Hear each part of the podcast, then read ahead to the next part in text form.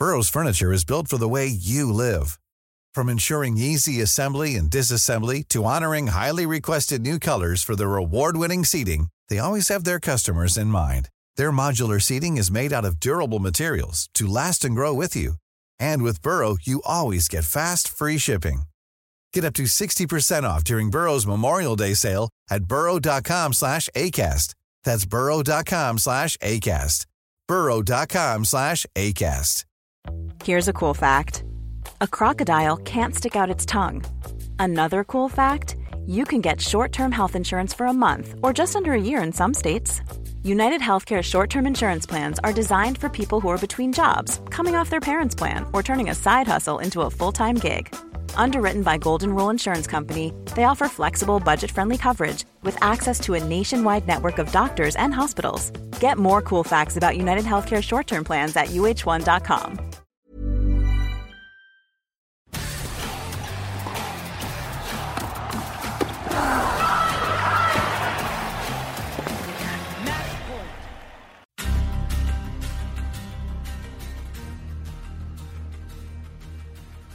Benvenuti a Schiaffo al Volo, il podcast di Eurosport sul mondo del tennis. Io sono Simone Eterno, insieme a Jacopo Lo Monaco. Puntata numero 5. Ecco gli argomenti della settimana.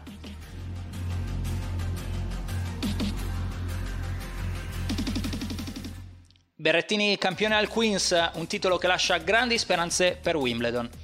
Umber a Halle, Jebeur a Birmingham, Samsonova a Berlino, gli altri vincitori della settimana. Questione Federer, cosa aspettarsi per Wimbledon?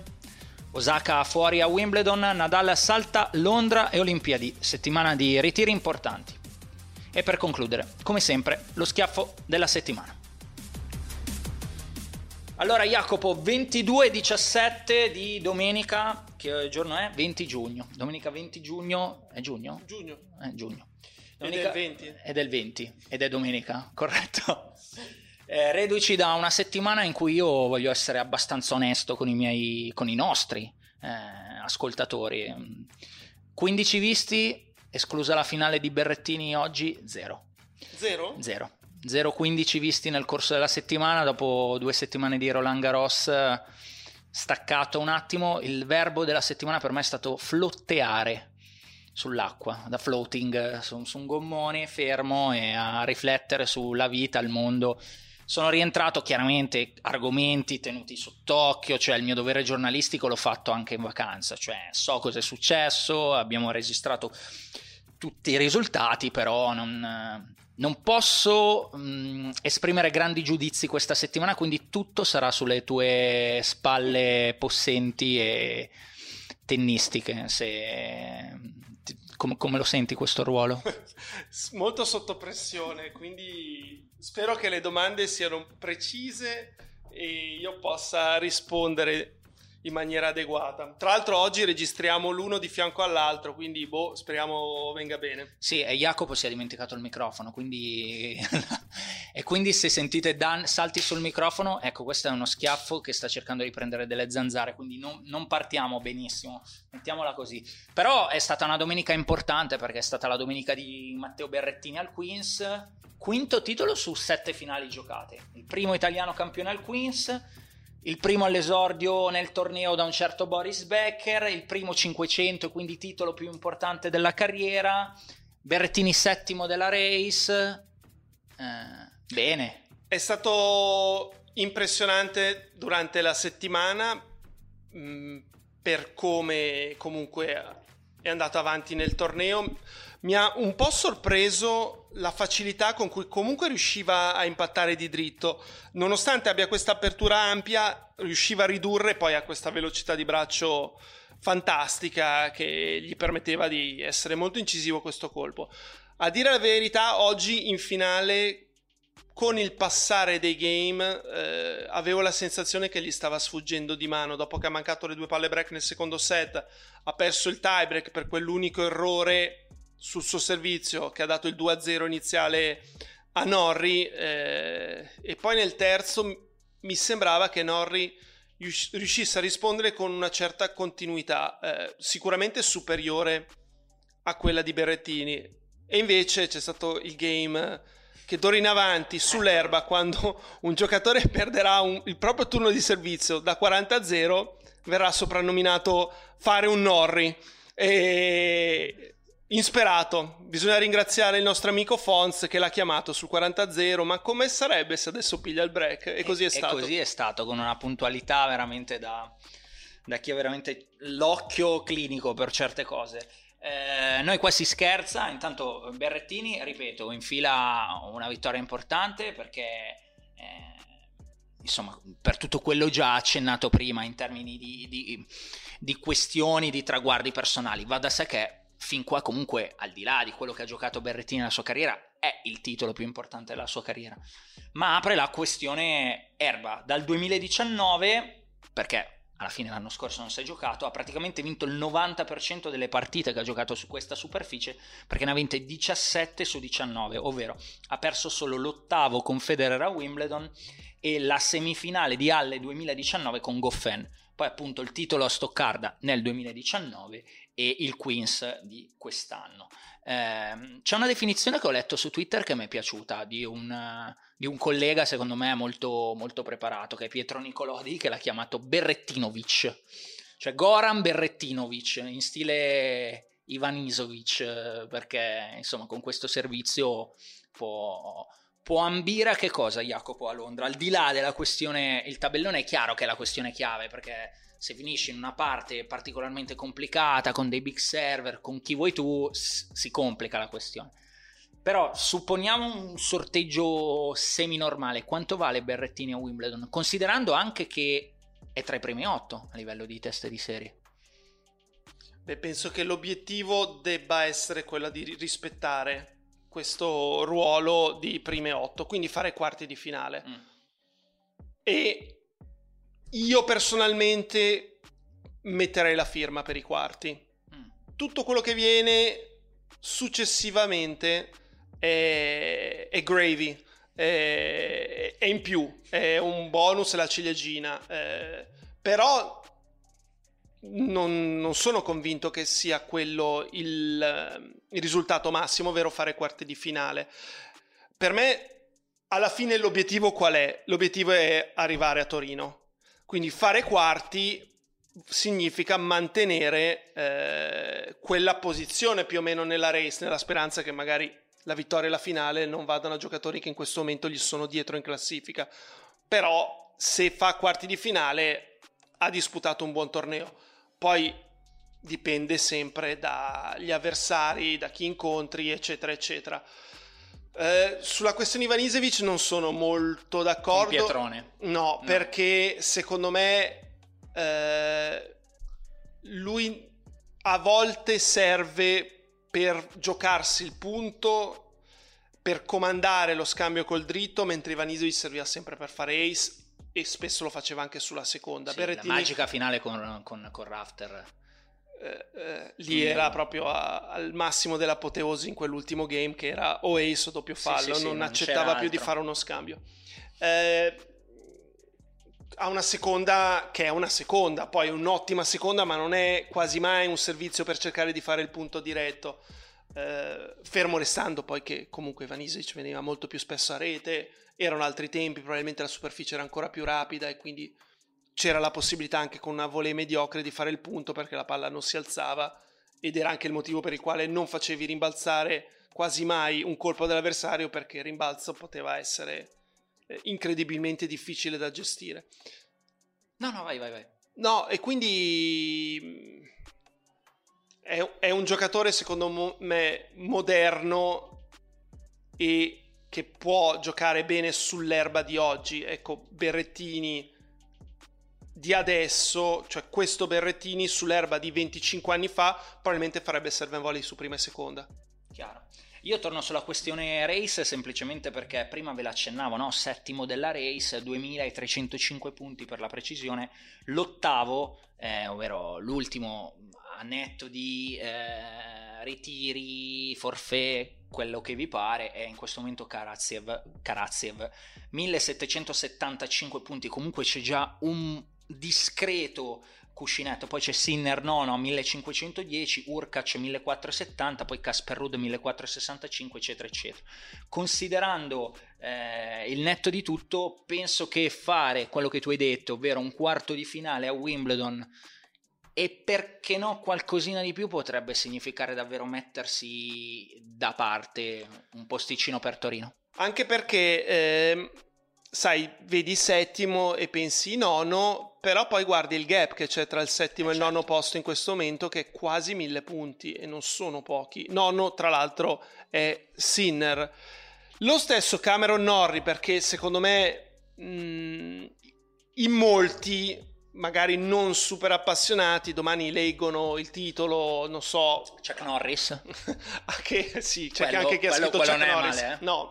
Ehm, leggono il titolo, non so a che altezza della prima pagina, supponiamo della Gazzetta dello Sport, e dicono ma chi è Cameron Norrie? Cameron Norrie in questo momento è dodicesimo nella race che dà un giusto eh, significato al successo di oggi, un giusto valore a un giocatore che se non avesse scelto di fare il college ma fosse diventato professionista a 18 anni o a 19 anni, cosa che lui ha ammesso non ero maturo per poterlo fare allora il professionista, conosceremo decisamente meglio di quanto non conosciamo. No, o... no, è vero, è vero, sono, sono d'accordo su questo e, e, l'ha dimostrato in qualche modo Jacopo anche la, la stagione de, della Terra Rossa, cioè la race non mente quasi mai, Norri è un buon giocatore e ha fatto vedere di essere un buon giocatore sul rosso e poi immediatamente una transizione sull'erba, tendenzialmente mi viene a pensare una superficie dove ha avuto più possibilità per la nazionalità che porta sul passaporto di altri di potersi preparare, una buona transizione, quindi assol- secondo me hai preso un punto, cioè non, non sottovalutiamo il nome di Norri che magari chi ci ascolta sono sicuro sa benissimo il nome di Norri, magari chi ci ascolta casualmente eh, sì, magari sa tennis. benissimo il nome, però quante volte l'hanno visto giocare con attenzione come hanno fatto oggi perché giocava contro Matteo Berrettini? Io non so, sì, ha giocato più volte con Nadal in questo ultimo mese, quindi in quell'occasione magari soprattutto i tifosi di Nadal l'hanno seguito, però quel rovescio lì che non è bellissimo da vedere sull'erba è molto fastidioso. Rovescino cheat? Rovescio con le braccia tese come eh, c'è chi lo critica per questo motivo e il servizio è molto fastidioso. Va bene, eh, quindi abbiamo, abbiamo diciamo messo lì ancora una volta comunque a dimostrazione che ogni settimana ormai con costanza c'è un italiano abbiamo, so che è un termine che odi, l'Italia, mettiamo lì, ha messo lì eh, l'ennesimo giocatore per l'ennesima settimana, ormai dall'inizio dell'anno sta quasi diventando una costante e Matteo Berrettini sull'erba, insomma, ci aspettiamo un, un buon Wimbledon. Certo, certo. Non c'è stato solo Berrettini questa settimana, penso che si debba parlare di Umberra Halle, di Gebora Birmingham, di Samsonova Berlino. Eh, chiudiamo il maschile. Ugo Umber, settimana di un certo spessore perché il giro dei giocatori incontrati per vincere il torneo è stato Sam Querrey, che va bene, però è sempre un signore che si è fatto una semifinale a Wimbledon persa di un soffio, persa di un soffio. Eh, Sasha Zverev eh, Sebastian Corda Auger Aliassim che ha battuto Federer e poi ne parleremo. E che e, veniva dalla finale della scorsa settimana. E Rublev quindi questi sono gli avversari che ha messo in fila. Tre finali, tre titoli eh, mi viene a dire caratteristica un po' del campione o comunque del giocatore che se va in finale vince è una buona caratteristica, ad esempio, a differenza di Aliassim che se va in finale perde sempre e non ha vinto un set. Cioè, mi fa pensare che comunque nei momenti importanti sa portare qualcosa in più, per quanto ne abbia giocate tendenzial- tendenzialmente pochi. Da lunedì sarà numero 25 del mondo. Umber, due parole?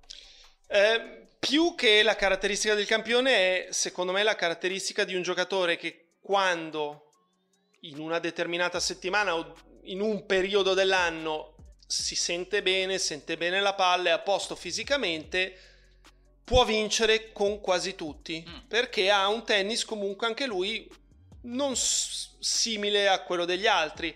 Già il fatto che è mancino comunque è un'anomalia.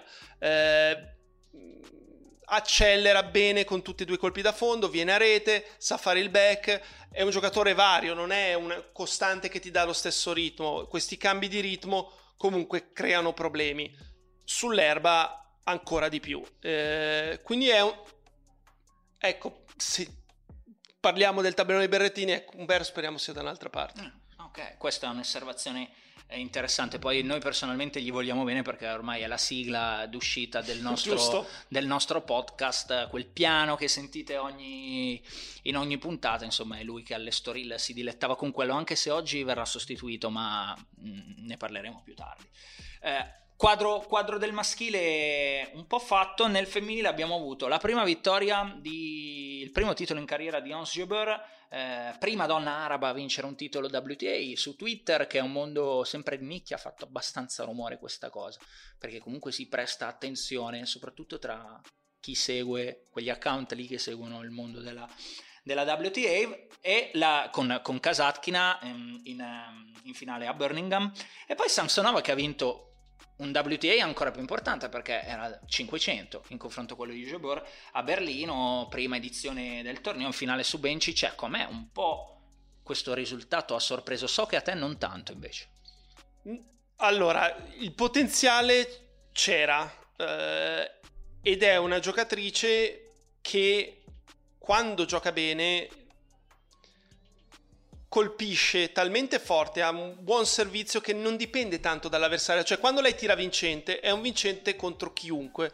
E questo è sempre un indizio importante perché sai, ci sono dei giocatori che giocano bene però poi hanno dei limiti e li vedi che quel colpo o quella regolarità, se sale il livello dell'avversario, non lo possono eh, tenere, o, oppure è un colpo che non fa male. Ecco, la Samsonova invece ha dei colpi che fanno male e questa settimana ha vinto 5 partite da sfavorita, partendo tra l'altro al primo turno con la Vondrusova che non è proprio l'ultima arrivata, per battere nettamente la Zarenka in semifinale e oggi contro una Bencic che comunque si era fatta strada a sua volta contro buone avversarie non ha tremato. Io temevo un po' la finale di oggi perché dico la sua prima finale in carriera gioca con una giocatrice che ha più esperienza di lei, che sta giocando abbastanza bene, vediamo che succede. E invece becca male nel primo set, reagisce e vince lei al terzo. Becca male. sì. 6-1. No, e poi gli ha ridato il beccato male, 6-1, 6-3. Ehm, dove arriva Samsonova? Dan dan dan dan dan eh, allora... Cioè, che tipo di giocatrice è? A cosa può ambire? Può cosa ambire vedi? sicuramente alle prime Beh, 20. Ok. Eh, Hai già mai dato una, un'indicazione interessante della cosa. Quel fisico lì mi fa un po' paura, nel senso che mi sembra una giocatrice che possa farsi male se non sta molto attenta a prendersi le pause quando il fisico te lo chiede, a fare tutto quello che va fatto tra una partita e l'altra e tra un torneo e l'altro.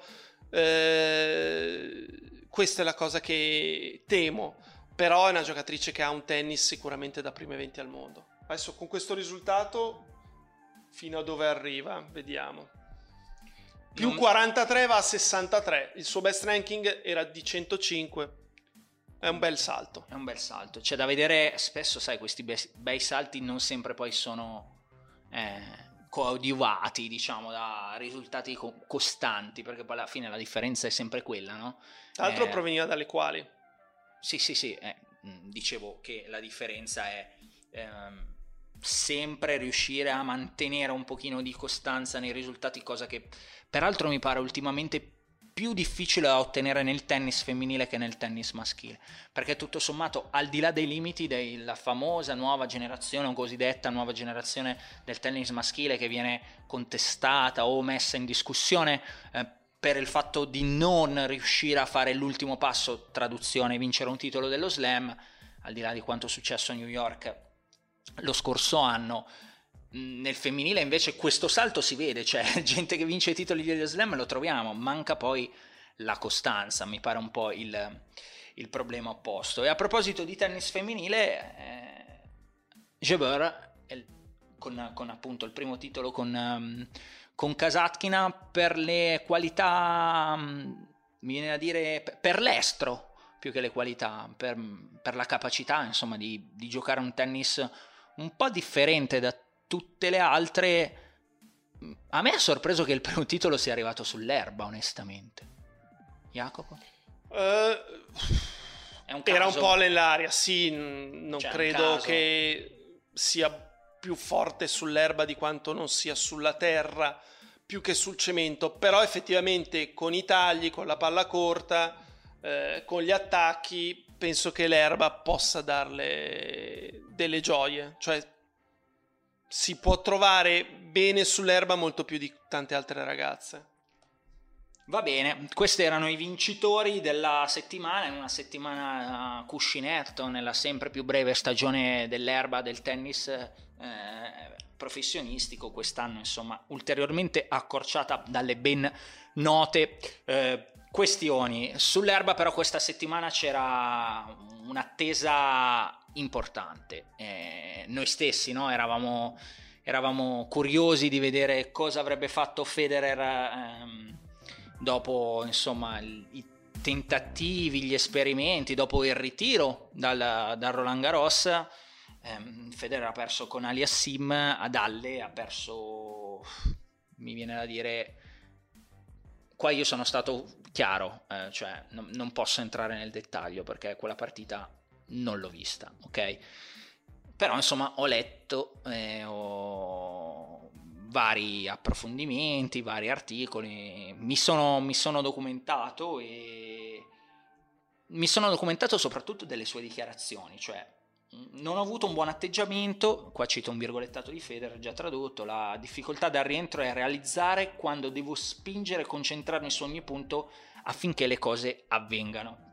Eh, posto che secondo me ci può anche stare perdere con Aliassim, perché per me non è un giocatore scarso, non è un fenomeno, però non è il primo che passa. Um, mi viene, leggendo le parole di Federer, da pensare che sia più una questione di testa che una questione fisica, stando a quello che dice lui. Mentre stando a quello che ho percepito io dal suo rientro mi pare più una questione fisica che una questione di testa. Sbaglio io o sbaglia Roger Federer? Che idea ti sei fatto? Ma allora, Federer contro Sim sull'erba non dovrebbe perdere. Eh, già... Senza nemmeno cercare il miglior Federer. Un Federer. Quindi già neghi il mio fatto che ci possa stare perdere con Aliassim. Se Federer perde da Aliassim, vuol dire che Federer in questo momento non è un gran Federer. Non è, lì, forse però... non è neanche un Federer da 7. Mm.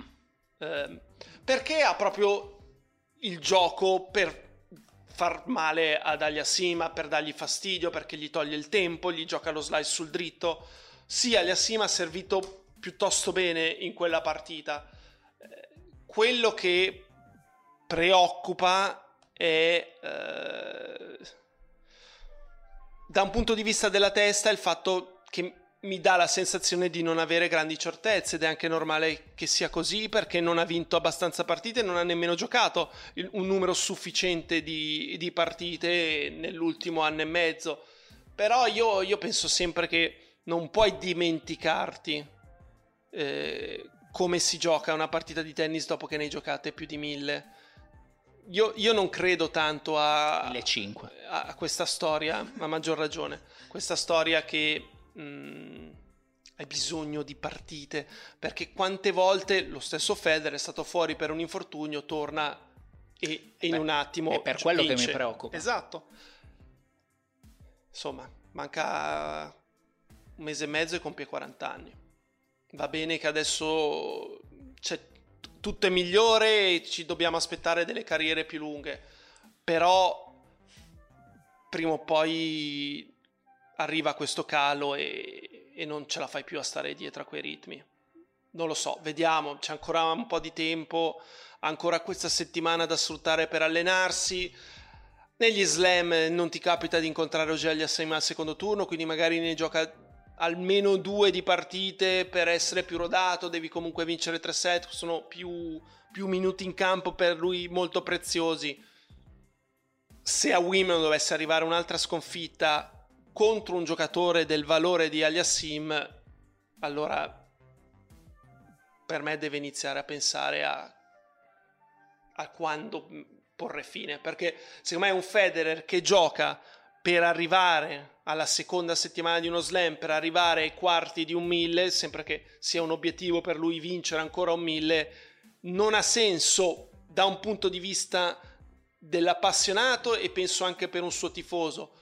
Poi se a lui sta bene così perché gli piace talmente tanto certo, eh, girare per il mondo, eh, competere, allenarsi, eh, eccetera, eccetera, è lui quello che ha l'unico diritto di dire ok, adesso ci fermiamo, lui piuttosto che la moglie, piuttosto che i figli che gli dicono papà stai a casa.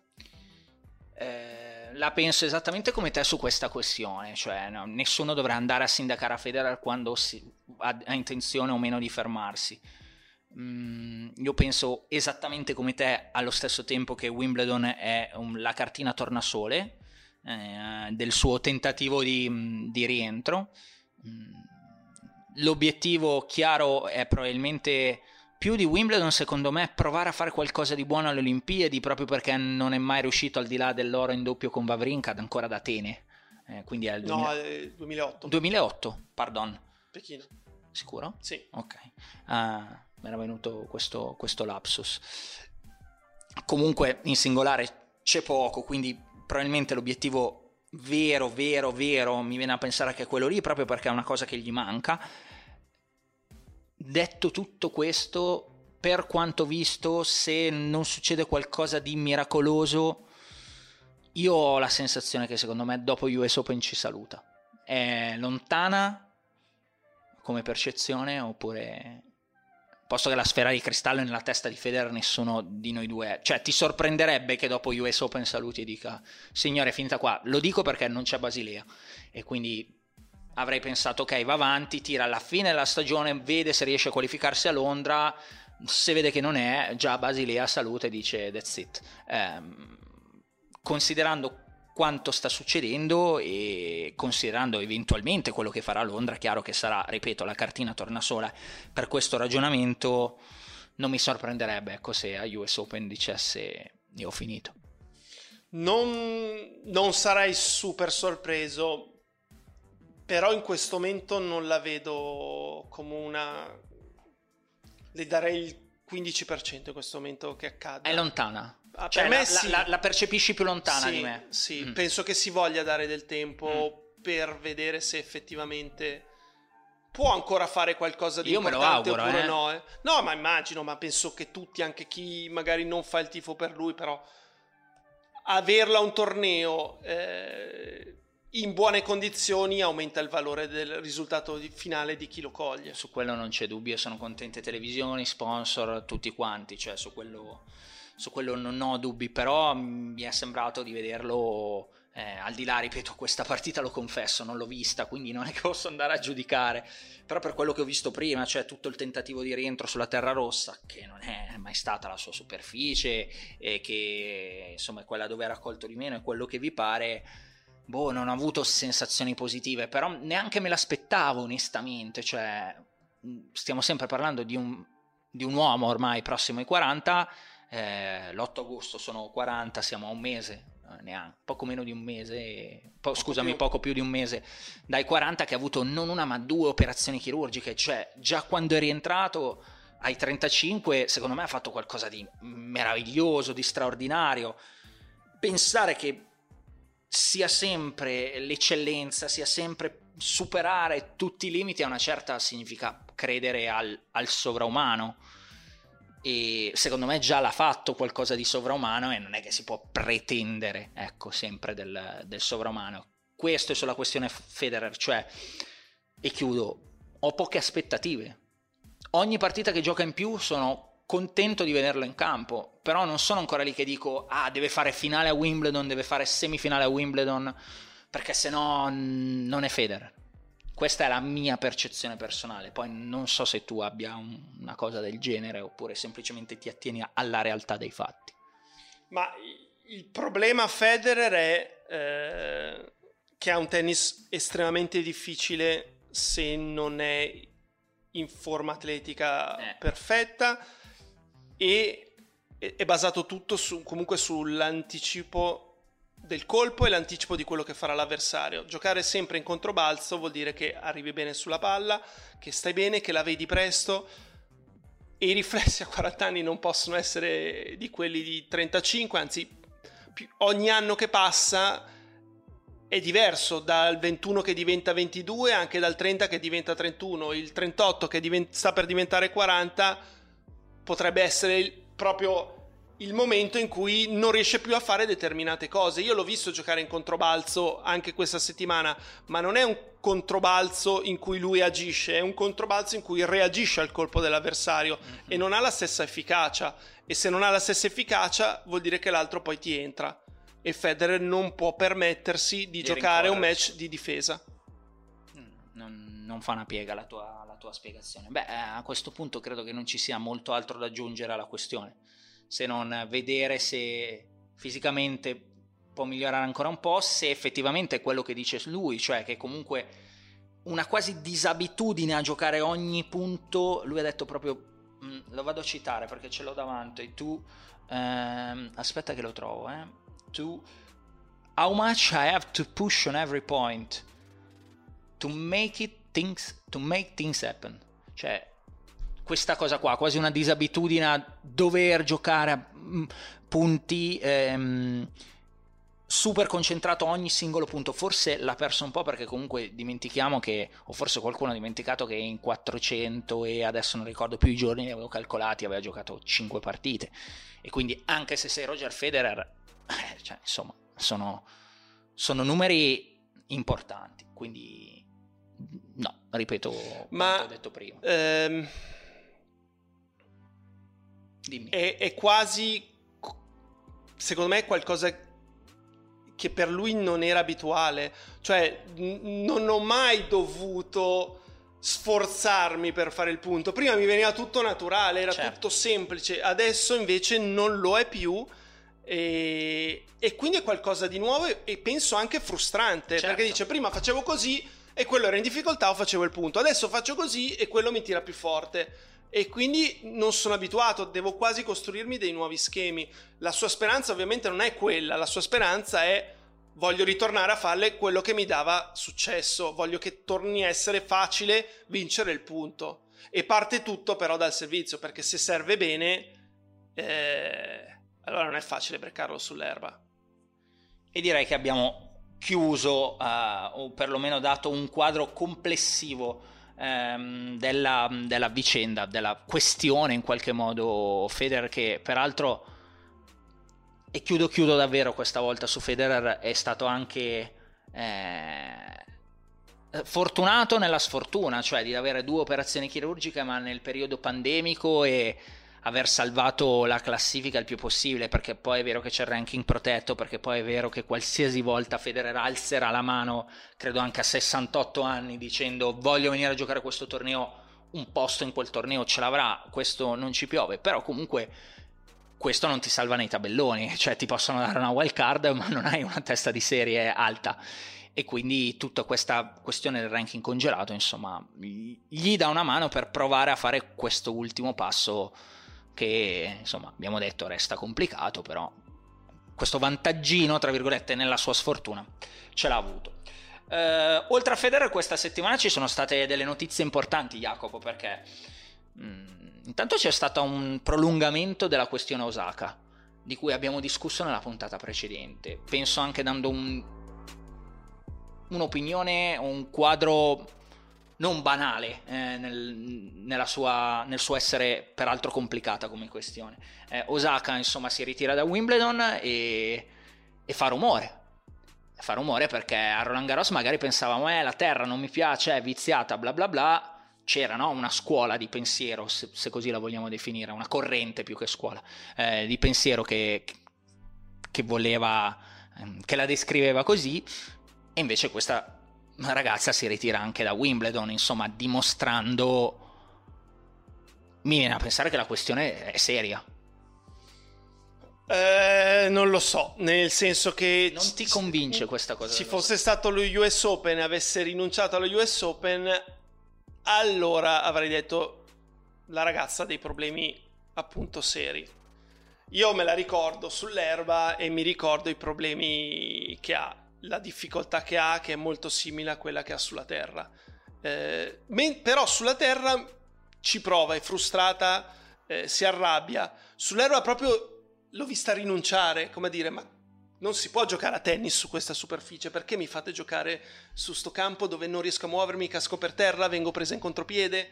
E quindi secondo me mh, mm, l'ha cavalcata un pochino e, e punta a Tokyo, cioè lei vuole vincere Tokyo. Chiusa, Chiusa. freddata Naomi Osaka così. Eh, no, eh, mi lascia un po' spiazzato, eh, onestamente, perché cioè, comunque è il secondo slam saltato. Ormai o siamo, o siamo entrati in una dimensione dove futura, dove saltare gli slam diventa normale, tipo non mi piace, chi se ne frega, faccio bene altrove. E, Come 30 anni fa. E, e, e davvero che mi interessa, perché tanto voi parlate, io so che non vinco e me ne vado via, però... Cioè, mi resta sorprendente per questioni di sponsor, di interessi. Cioè, non ce la vedo un'Osaka che per tutta la carriera può dire no, io a Roland Garros e a Wimbledon non ci vengo. No, no. È un affair temporaneo a questa stagione. Credo mm. che l'anno prossimo giocherà entrambi e magari li gio- giocherà meglio di quanto abbia fatto in passato. Eh, punto.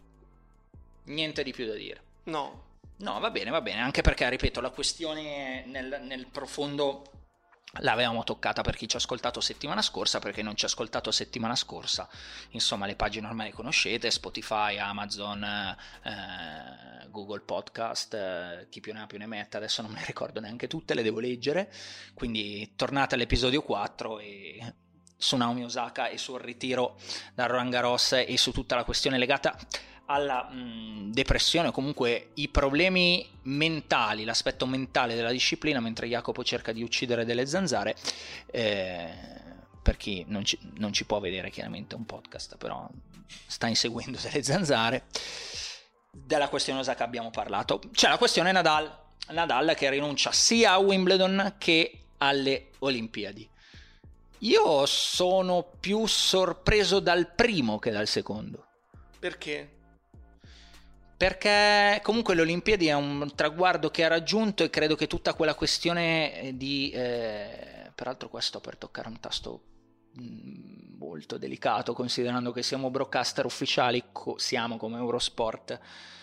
Credo che mh, mm, protocolli e cose siano abbastanza insane, per dirla all'americana, e, e Nadal dice ma sai cos'è, io ho già vinto tutto. E anche se questa volta salto all'Olimpiadi chi se ne frega. Mentre Wimbledon tutto sommato se lo gioca, le aspettative non sono quelle di vincere per Nadal, si va a fare il suo Wimbledon senza fare una trasferta enorme, un volo tranquillissimo Mallorca-Londra e va in campo e tutto quello che viene è di guadagnato. Però ti vedo dubbioso. No, nel senso che ehm, secondo me si è reso conto che a Wimbledon non poteva vincere. Adesso eh, le ultime due partecipazioni comunque ha fatto semifinale. Però perdonami, cioè adesso funziona che se non puoi più vincere non vengo ai tornei, cosa sono tutte Osaka? No, ma ha sempre giocato Nadal, tutti i tornei che ha giocato li ha giocati qui perché aveva l'illusione di poterli vincere. Okay. È evidente che si sentiva proprio vulnerabile può essere che questa sconfitta a Parigi comunque lo abbia ferito, eh, lo abbia toccato e, e, dice non ho tempo per preparare Wimbledon come merita di essere preparato. Vado lì con un po' di fiducia che se n'è andata perché quando perde penso sul Philippe Chatrier la perde per forza di cosa la fiducia. Rischio di perdere magari nella prima settimana a quale pro? Cioè, che vantaggio ho ad andare a Wimbledon se io stesso non penso di poter arrivare in fondo? Anzi, penso magari di perdere presto. Me ne sto a casa, con calma, preparo gli appuntamenti che ci saranno da fine estate in avanti. Adesso magari sceglie di andare a Toronto, magari no, magari si ripresenta semplicemente a Cincinnati e punta allo US Open che tutto sommato è il torneo che gli ha permesso di vincere più titoli dopo Parigi. E perché no Olimpiadi? Non lo so, forse non è convinto dalla cioè, situazione. per quello, quello che ti dicevo sì, prima. Sì, può essere. Non, non, mi viene a pensare in altro modo, perché comunque la superficie poi sarà quella del, dell'estate americana, quindi Polindo è solo anche un, un inizio di, di, preparazione in qualche modo a quello che succederà poi. Eh, secondo me... Sai cosa? Lui se va alle Olimpiadi comunque fa singolo e, e almeno uno dei due doppi. Magari decide di fare il misto con Badosa? eh, o con la Muguruza. con Muguruza. Ehm, che sono energie è vero che il misto è solo 16 copie quindi sono 4 partite poi c'è il super tiebreak. Però sai se magari hai giocato un match di due ore e mezza e dopo un'ora e mezza dopo due ore devi tornare in campo per il misto non è la preparazione migliore per il giorno successivo e, e di sicuro se gioca il misto lo gioca per provare a vincerlo quindi ce la mette tutta, la preparazione è uguale a quella di un singolare. Eh, probabilmente non se la sente. E, e, comunque se Nadal va alle Olimpiadi, la Spagna si aspetta che vinca una medaglia. Certo. Eh, no, no, sicuramente questo. Forse anche non voler... Mi viene a pensare, considerando la testa di Rafa, non, non voler quasi rubare un posto. Cioè dire, piuttosto Può mando essere. qualcuno che, che ne ha più di me eh, per, per, per, poter far bene, considerando anche quanto, quanto, è legato e quanto ci abbia sempre tenuto a questo. Comunque iniziano a essere parecchi forfè. Eh, eh. E stiamo arrivando, vai, leggi di no, Adesso leggo quelli che sono più in alto in classifica nella, nella lista attuale. Team, Bautista. A proposito di Spagna. Shapovalov, Rud, Monfils. Poi se si Poi va tutti avanti, gli americani. No loro, no, loro ci sono. Lajovic, per vabbè non lo vuole la federazione, del Bonis.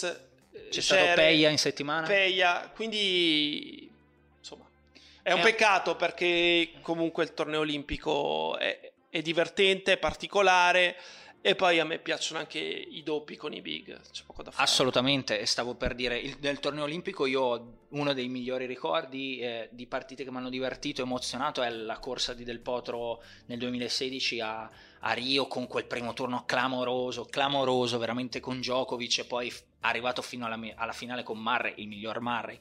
Eh, quello del 2016 comunque ho, ho, ho episodi divertenti, è un peccato... Eh, ma lo stesso percorso della Puig nel femminile. Eh, cioè. Assolutamente, assolutamente. E... Ehm, è spostata un po', diciamo, il... sposta un pochino i, i valori, eh, perché la questione pandemia evidentemente complica i, via- i piani di, di, di, tanti perché non, non, credo ci siano altre questioni, cioè perché non lo vogliono fare, semplicemente per, per questa ragione, per le super eh, regole imposte giustamente dal, dal Comitato Olimpico, le, molto strette anche a livello di famiglia. Arrivo alla domanda perché la sto prendendo larga.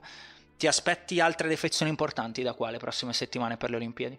Io credo questo, che se Novak Djokovic non vince Wimbledon potrebbe saltare le Olimpiadi. Addirittura. Io penso di sì. È vero che Però Djokovic ha una medaglia, lo so, eh. lo so vorrebbe vincere un'altra eh. medaglia, più che un'altra medaglia proprio, vuole vincere l'oro. È quello che gli comunque, manca, eh, perché poi non gli manca più niente.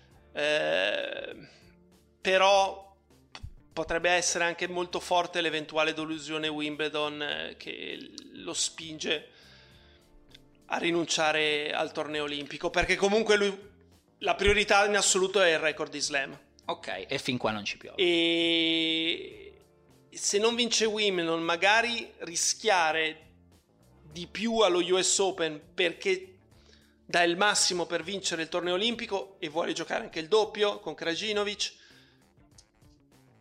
potrebbe essere poi un rischio non vincere lo US Open. E l'anno prossimo un altro anno che, che, ne sai? Non è che è proprio automatico che tutti gli anni lui vinca Melbourne.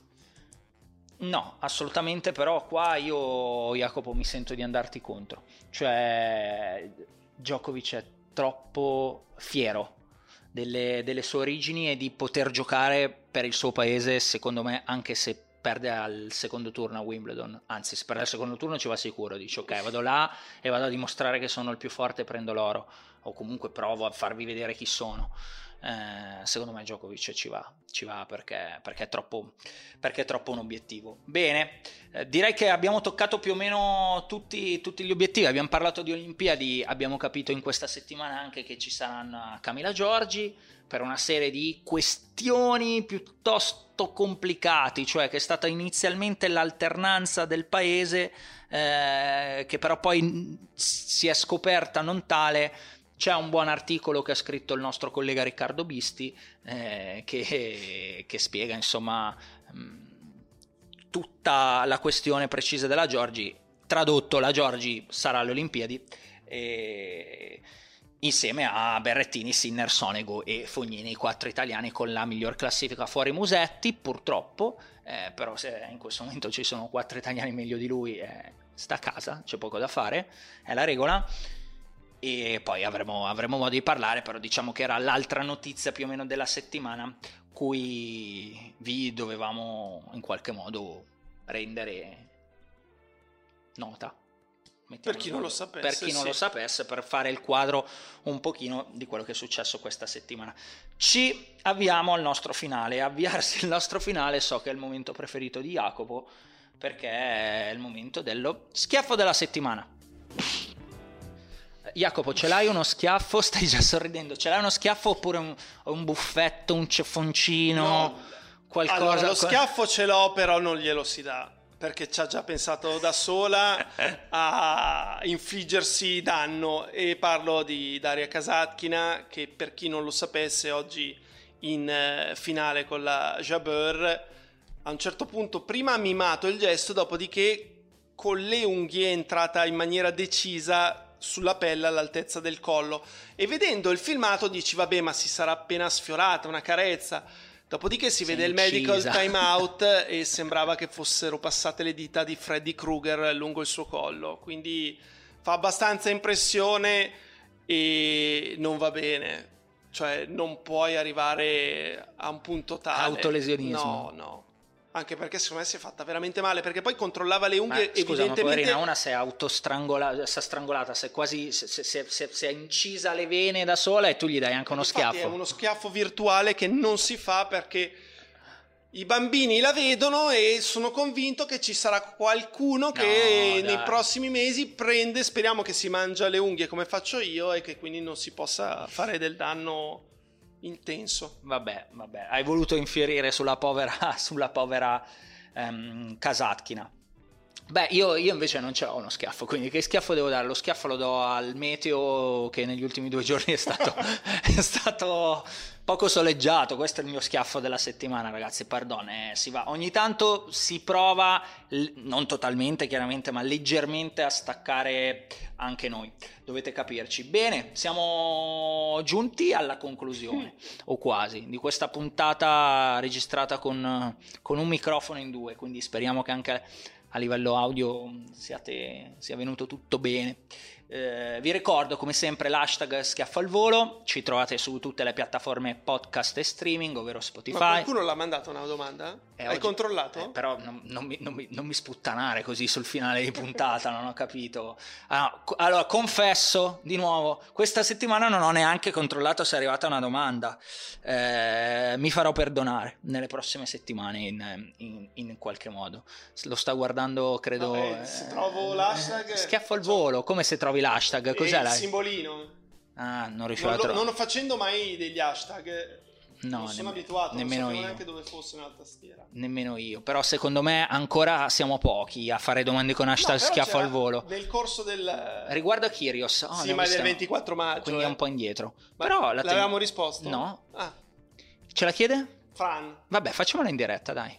Leggi tu che non Riguardo ci vedo. a Kyrios, che non si scrive così, Fran, oh. Non so i numeri esatti, ma tenendo anche in considerazione la popolarità che ha grazie al tennis su Twitch rischia di fare più o meno tanti soldi quanti ne farebbe perdendo al secondo turno ogni torneo su terra. Forse esagero, ma neanche troppo. No, Nicolino Kyrgios si è, si è rivisto questa settimana perché è tornato con un post in cui ha fatto...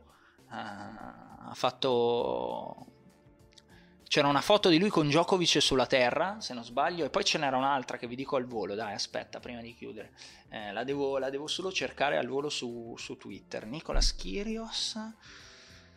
se si carica dlun dlun dlun, che, che, mi era piaciuta mm, no me lo sono perso Comunque il nostro Fran ha ragione, cioè chi, noi, noi, ci fa, facciamo delle battute su questa cosa di Twitch, ma la sua popolarità è importante anche lì, quindi, eh, quindi non mi sorprenderebbe se una certa dicesse, decidesse pardon, di dire vabbè io gioco solo la stagione del veloce, salto completamente tutta quella del rosso, lì mi dedico a Twitch, cosa che peraltro ho già fatto quest'anno, cioè non mi sorprenderebbe se andasse avanti così.